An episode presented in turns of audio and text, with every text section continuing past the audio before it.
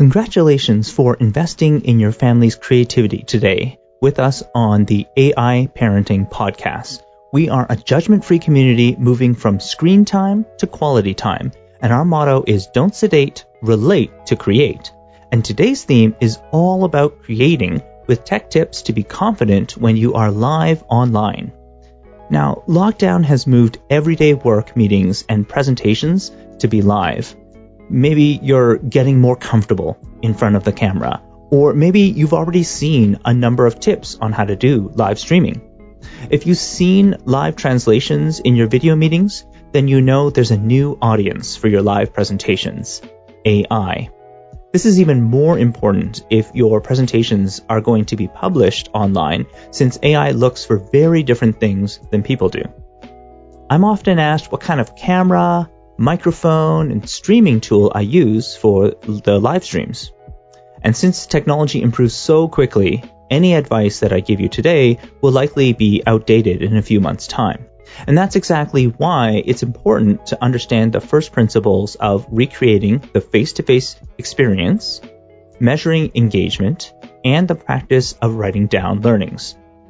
Now, even if you only do meetings live and you don't plan on making any of those videos public, you'll gain new insights into what's happening behind the scenes for the videos that we see online and some of the reasons why certain videos get recommended over others. Today, we'll explore one How to use tech to recreate the face-to-face experience, two How to engage in live conversations online, and three How to continually improve your live streams by listing improvements. Ready to go? Let's dive into it. So there, there are three aspects. So the purpose of most video conferencing technology is to get as close as possible to the live face-to-face conversation. If you think about how us chatting live today differs from being in person, you'll see that we need to compensate for some of the conferencing technology weaknesses, such as hearing in a noisy environment and seeing in low light, maybe reducing the lag in online conversations, and looking at a person rather like looking at them in the eye rather than looking off to the side. So when you speak to a another person in a noisy environment like a concert or a restaurant, you are still able to have a conversation because our ears, oh, let me hide this slide. Our ears do a phenomenal job at isolating only the sounds that we want to hear. Unfortunately, this is not the case for most microphones, especially those that are on your laptop, um, because the effective range of most laptop microphones is four to six inches, and most of them are more on the four inches side. So that is, you need to be at the, the distance of like the edge of the keyboard. Like your face, your mouth needs to be close to the edge of the keyboard in order to be heard well. And so you can imagine that's going to be a, a, a real problem. And so that's exactly why so many live streamers, they opt for external microphones, uh, while most laptop and cell phone mics have an omnidirectional pickup. Many uh, shotgun mics, so shotgun mics like this one, will pick up more sound in the direction that they're pointed at, so at the front. Uh, another approach that works for podcasters is to use a high quality mic close to their mouth. And that's what I'm, I'm using here. You can see like this is a large diaphragm microphone. And if you need to move around a lot, and that happens, you will want to get something like a wireless headset mic. And so what you see here is an example of a wireless headset mic. It has a, a pack for the sender, and it has another pack for the receiver where you're, you're going to receive the, the audio signal. And the, the purpose of getting that mic closer is to get within those four to six inches away. This is not only going to improve an A I's translation of your voice, but it will also make it sound like you are closer to those on the live stream. Often video conferencing tools will automatically spotlight the person who is speaking the loudest. So the volume of your mic is very important. Now, you can also make parts of the, the softer parts of your voice louder using something known as compression. Now, compression, it automatically increases the volume when you are speaking softly, and it decreases the volume when you are louder. So in the past, you needed special equipment to do all of this. Uh, but today, there are some mics like the Shure M V eighty-eight that have compression built in. And let me show you what that looks like. Okay, first of all, with audio, um, what One thing that we know is that most microphones, they only work about four inches to six inches away from the actual mic. So if you are not like directly here or like really close, even if you have a laptop, the sound is really not going to be great. So what do we do? So one approach is that people will use a microphone like this one. This is a shotgun microphone, and it has a polar pattern, which just means that the sound comes out straight. Uh, it comes out straight from the microphone, and this one has like an active battery. So this is the Rode uh, Video Micro Pro, but there are versions that I've used that don't need batteries as well. And so for, for convenience, that might be one good way to get started. Um, there are other uh, techniques that people use. So for example, if you do podcasting, let me show you what that looks like. Uh, what I use um, is a podcasting mic. This is an A K G C four one four. Um, and so it, it, what it is is a large diaphragm um, podcasting mic, and you'll see underneath what it has is a just a small windscreen, and that will block a lot of the uh, a lot of the, the sound that you might hear. And one of the key things about these types of podcasting mics is that people can connect them to something called compression. And let me show you what that means. So, uh, how can I make this bigger so you can see? So, if I take my screen and I just make it a lot bigger, uh, what you can see here is it automatically is able to take a certain amount of sound and then boost it. So it can take the vocal range, so that is the vocal range between uh, one hundred twenty-eight hertz all the way up to about two K. Um, sometimes it's like you go a little bit higher, but really the voice, the voice component is mostly in this middle. So I just make that higher. I make the super high stuff a little bit lower, and I make the super low stuff a little bit lower as well. But some people, if you have a lower voice, you ha- you're going to have to adjust this uh, as needed.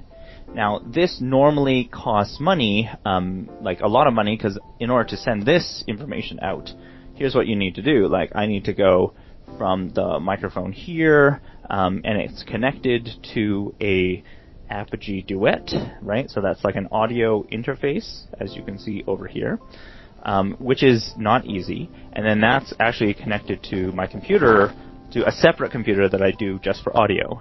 And you can imagine, like, come on, like most people, most people are not gonna to go and invest in, in something like this. But that's okay, because there are microphones like the, the Shure M V eighty-eight that already do this for you. So that's one example. Okay, so I hope that made sense. Uh, what I'm trying to do here is just explain um, that often when you have a face-to-face conversation, Uh, you show that you are fully engaged with the other person also when you look them directly in the eye. And when you look away, it, it seems like we're focused on something or someone else. So as much as possible, you want to be looking in the middle of the camera lens. Uh, and this can be as simple as putting your video in a small window Um, that, that is at the top of your laptop screen, close to where your camera is. And this forces you to look up in order to see yourself. Um, there is a more advanced technique of having a camera behind a teleprompter. And then this way, you'll be looking directly into the lens uh, when you're speaking. Now, I've got a, a small monitor um, that I use to show the, the people that I'm speaking to. Uh, and so it's as close to having a face-to-face conversation as possible. And so let me um, open up another video, and I just want to show you what that looks like, just so that it's more clear of how do I get eye contact with a teleprompter. So I'm going to show you how I, I do a lot of my scripts. So I use an app called PromptSmart Pro on the teleprompter, and I just put my, my phone, like you literally see, like this is just my phone, it doesn't appear in the camera. And if I say, congratulations for investing in creativity today with us on A I Parenting Live. We are a judgment-free community moving from screen time to quality time. Our motto is don't sedate, relate to create. And today's theme is all about creating with tech tips to be confident when you are live online. So the next is the rods and the cones of the human eye give us this incredible ability to see both the bright sky and the details of shadows from clouds at the same time. It's estimated that the human eye has the dynamic range of twenty-four f-stops, which is almost double that of the best D S L R camera that you can buy on the market. Uh, in practice, most laptop web cameras or selfie cameras have about one quarter to one eighth the dynamic range of our eyes. And this means that they have a really hard time making your face easy to see when the wall behind you is white, uh, and it, it's so bright compared to your face. And so there are two ways to get around this issue. The first is to use a camera with more dynamic range, but this can cost thousands of dollars. The cheaper method is to be close to a window, or to get a ring light close to your face, or a webcam that includes a ring light. Uh, this has the added benefit of making you the brightest thing in the picture. And this is good because we are wired to look at the brightest spots. And that's also why, if you look behind me, I've painted the walls of my room a darker color. Um, but that said, like, the eyes do wander, so make sure you have things on the walls that you want others to look at. So maybe I will, at this time, show you what does that look like. What does, like, lighting look like? Now, you can use a ring light, but another approach that you can also use is a box light. And I am a huge fan of these soft boxes, um, and I'll show you why. Because as somebody who wears glasses, um, if I... Come on. Yeah, okay. So as somebody who wears glasses, if you are too close to a ring light, do you see how, like, there's a ring? You can see, like, a ring uh, reflection off of my glasses. That is what happens uh, when you're, like, really close to a ring light. You will see the ring. Um, and so if you have a softbox, for example, it makes everything brighter, right? But it doesn't create, like, a like a box, you know? It, it's just a softer light. So it just diffuses the light in a really significant way. And so you'll see many live streamers, they will use softboxes, because softboxes is really the next level uh, for lighting. It gives you a much cleaner look without the kind of weird reflection in your glasses. Um, so whatever light you can do, like, I mean, if you can find a lamp or something in your house, that's going to make a huge difference for your lighting setup. When it comes to which camera to get, think of each pixel on the, the camera sensor uh, like a bucket, and it's there to hold light. And so the larger the sensor, the larger the the bucket that you have to hold light. Uh, and it also means that you're going to get more dynamic range. You're going to get a little bit more uh, image quality, especially when it comes to low light situations. Now, most phone cameras, um, and not just phone cameras, but let's say, like, snap filters or even, like, zoom, they use A I to improve image quality. This means that the speed of your computer is going to have an impact on the quality of your image when you're live.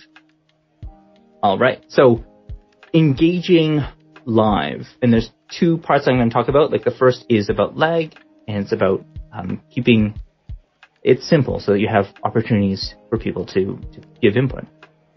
Now, when you're in a face-to-face conversation, you can respond immediately. you you can watch a person's facial expression to see if they're following or if they're confused. If you've ever tried to do, say, karaoke or singing in a video conference, you'll know that there can be a huge delay between the music and your singing.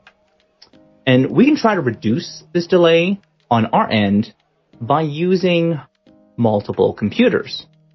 Uh, but ultimately, we're going to have to interact with the audience in a different way, especially when we're live. When you're on a video conference, your computer is doing a lot of things at the same time. It's trying to improve your video image, it's trying to compress the video into a smaller format, and it's trying to encrypt the video so that others can't easily see it. And so the result is sometimes a delay in performance that comes from the computer itself uh, that we're using. And so many students that had those older Chromebooks, uh, they noticed right in September that when they tried to do other things like open slides or have a poll during a live class, that it slowed down to the point that it maybe didn't even work. And this is exactly why your slides running slowly, like your your slides run slow, or um, your computer lags when you try to do things like play a video. And you can see, like, I played several videos during this uh, presentation, but how do I do it? So uh, certainly buying a faster laptop, it can help, but it's expensive. And it can still lag if you're doing anything processor intensive.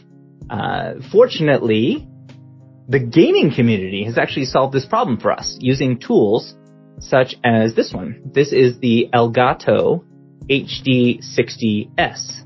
And what it does is a capture card, and it turns an H D M I input into a web camera on your laptop. So you just plug in like an H D M I input, which could be another laptop, and then that becomes a web camera on on your on your laptop. Uh, this way you can have one laptop for your video game or your presentation, and you can have another which is connected for live streaming. So like this would be the video game computer, and then the, you'd have another one which is just focused on just figure out the live streaming, just do that well. And that's really, really powerful because that's going to give you a lot of more ability uh, to do more things without having to worry about it lagging all the time.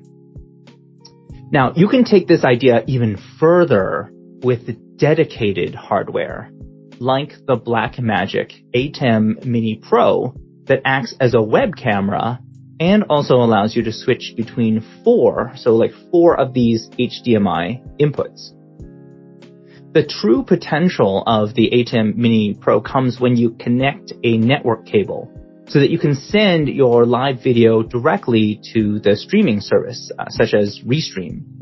Now, I've been using this for a lot of my Restreams because it gives way better performance because that compression, all of that work is done by the ATEM Mini Pro instead of by my laptop, which means that everything runs smoother. The laptop runs smoother. Every, everything is running smoother. So maybe I'll show you a video of what that looks like as well, because I think this will hopefully give you some sense of how all of this stuff comes together.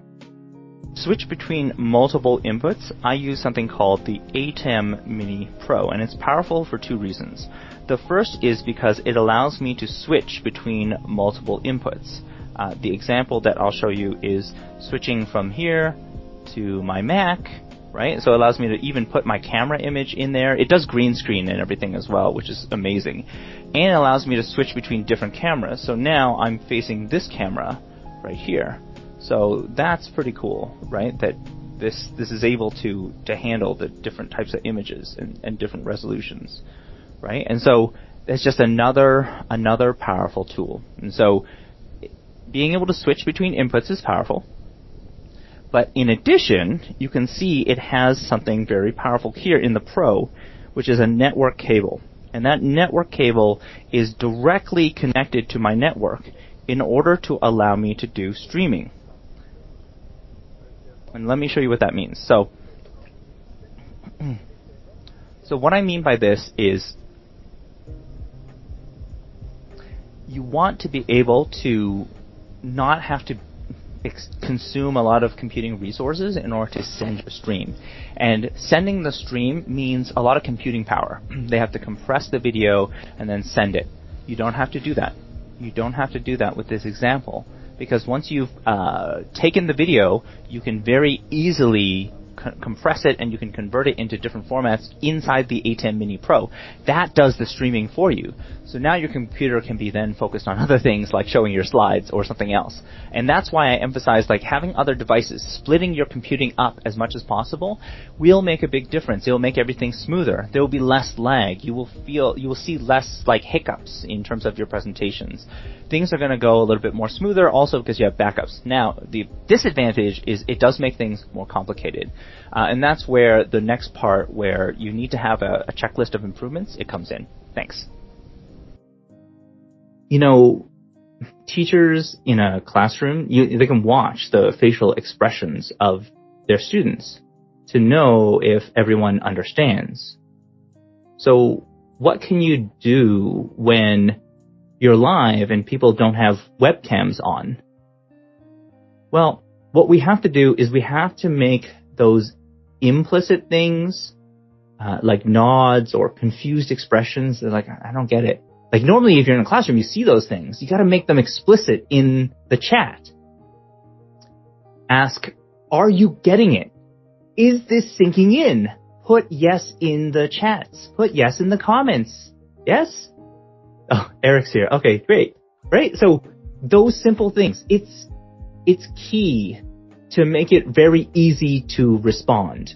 Like, start with a simple yes or a no, rather than some complicated question, because we want to make it easy, and you need that type of feedback, especially in a live presentation. Now, it's important to remember that there may be a thirty to sixty second delay between when you say something and when you get a response. Just think about it. Like, to type in the chat on a mobile device, you need to uh, click the chat icon, and then you need to click the text uh, bar, and then you need to type in your response, and, and then you need to send it. And so you need to be a lot more patient than when having a face-to-face conversation. People want to respond, but it takes time. It actually takes a lot of time. And so I found that it helps if you tell people that you will be asking for their response in advance. Like, say, okay, in a moment, I will be asking for your response. Um, I'm going to ask you to say yes or no in the comments. Um, you should open up the chat now. Uh, and then you explain the question. And then this way, there's time for them to get ready, to open up the chat, which takes a few seconds anyways. And then when you ask the question, you're going to get the response a little bit quicker. You know, a face-to-face conversation is always filled with, like, props um, that serve as as topics for discussion. Because, like, if we're in the same space, the whole environment becomes different props that I can point to. But these days, there is way too much reliance on just using slides, like PowerPoint slides or um, Google Slides, as the main prompt for discussion. And just think about it. You would never just stare at a prop. Like, like let's say we had a, a prop like this. You would never just, like, stare at that for, like, one whole hour. And and that's why I often like to use the A TEM Mini Pro to overlay things like video or um, as a circle on top of my slides. You know, there's a number of reasons. It, and then the point is to, you just want to bring up the slides only as needed and then return back to the face-to-face conversation. Because people want to engage with other people and not a deck of slides. So when this, like, slide is massive and that's all you see, like, that's not really what people want to engage with, right? You don't want to, like, engage with, like, the slide deck. No, you want to engage with the person.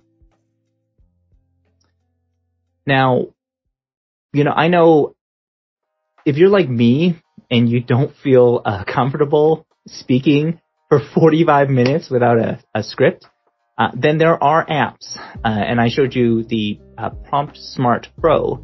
uh, that uses a voice recognition A I to automatically advance a script so that all you need to do is basically read the script or the main points. Now, should we use it or should we not? Should we just have some main points?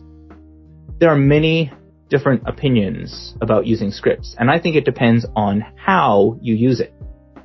So if you're just going to read it in a monotone, then it's better to just have some key points so that you can speak naturally. But what I've learned is that all the best keynote speakers that I know, they they use scripts. They're, they're all written in a conversational tone that, through the voice of the, the speaker, and it allows the speaker to focus their efforts on getting the right tonality so the and the right expression, rather than presenting the content in the right sequence and having the right kind of opportunities to, to ask questions. And I can tell you, as a presenter with A D H D, attention deficit hyperactivity disorder, having a script has been a lifesaver for me, because it allows me to remove technical distractions and focus on the expression and deeply thinking about your comments and questions.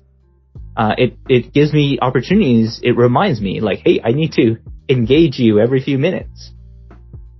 Um, it also reminds me exactly which screen transitions I need to do. When do I need to switch cameras? Um, especially when I'm doing it live, it allows me to have a consistent quality experience from presentation to presentation. And another benefit is that it also, the script also helps me turn my talks into a blog post, uh, or even a future chapter of the A I parenting book that I'm working on. And most importantly, it allows me to modify my scripts uh, so that they, I can have the elements in my improvement list always included. You know, those of you who have been watching my live streams for some time have probably seen a, a ton of mistakes that I've made. You know, one time I accidentally muted the audio. Uh, last week we heard a delay or an echo during the live stream. Uh, during an interview, I've had the video lag because there wasn't enough bandwidth problem. Everything. Like, I've even lost power in the middle of a live stream. And one time the streaming service, no, not just one time, like multiple times the streaming service itself would not start, even after I restarted my computer, right? Like, so in terms of problems, I've experienced pretty much all of them. And I want you to know that it was my most embarrassing moments. Though it was those times when I questioned if I was really suited for doing live presentations.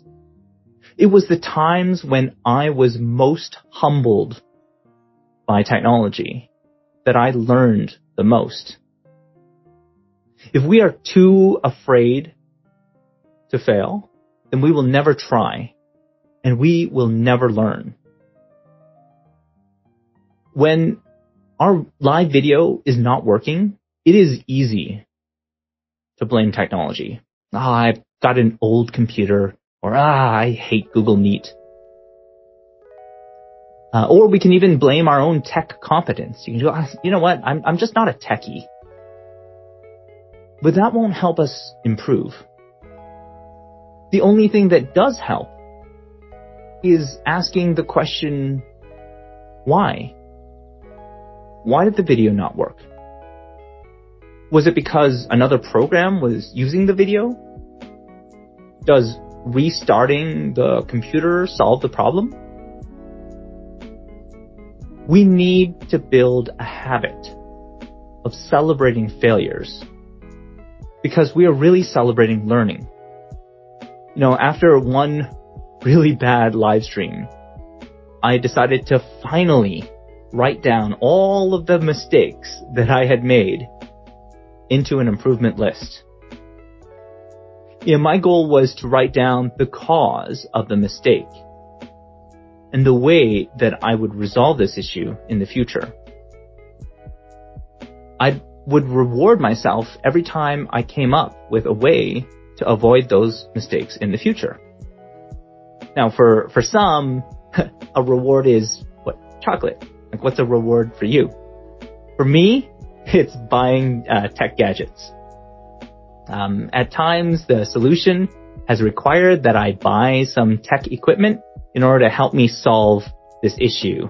Or sometimes I have to pay for a subscription to a software tool that would save me time. Uh, and I'm not perfect by any stretch of the imagination, uh, but I'm always learning and improving.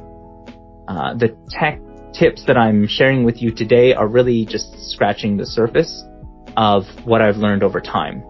I, honestly, it would take days or maybe even weeks to share with you all of the tips and the tricks that I've learned uh, over over time. And so that's exactly why I want to put together the lessons that I've learned into a creator, like, kind of masterclass. Uh, like, ideally a course that goes into the details of being more confident live, uh, from not only the equipment that will best serve your goals to also strategies for engaging a live audience, uh, to even reusing the video from a live play in, in the future. So, for example, every, let's say, forty-five minute to an hour live stream that I do, uh, it's turned into a sixty second video. And, um, it's turned into three sixty second video previews. It's turned into three ten minute videos and one podcast and one blog post. And so if you want to know how this is done, I want you to reach out to me. Um, just send me a message, uh, because I'm planning on creating this, like, circle, uh, for creators. And I'd like to know, like, what specific things you'd like me to cover in a course. Thanks so much for joining us on the A I Parenting Podcast today. We hope that you learned something new. And if you want to stay in contact with us, the best way is by going to A I parenting dot live and signing up for the A I Parenting Insider mail list. You'll get some inside scoops into some of the details, the blogs, the references that we refer to in this article. They'll all be there. And so this is a great way of getting in contact, in contact. And we are also in the process of building this new course for you to help accelerate the success of creators. And so if you're interested in that, make sure you're signed up for A I Parenting Live. Thank you very much. We will speak to you soon. Next week, we are going to explore... Thanks so much for joining the A I Parenting Podcast. I hope you found some new tips today to help you be more confident when you're live. If you found this episode helpful, please give our channel a like on your podcast platform. It helps us out a lot.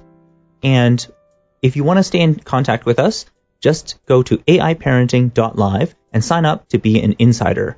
We are sending out regular mails out to our insiders of inside tips and some tools that may help you move from screen time to quality time. Next week, we're very excited to have Tara Linney, who is the author of Code Equity, Keying Girls into Coding.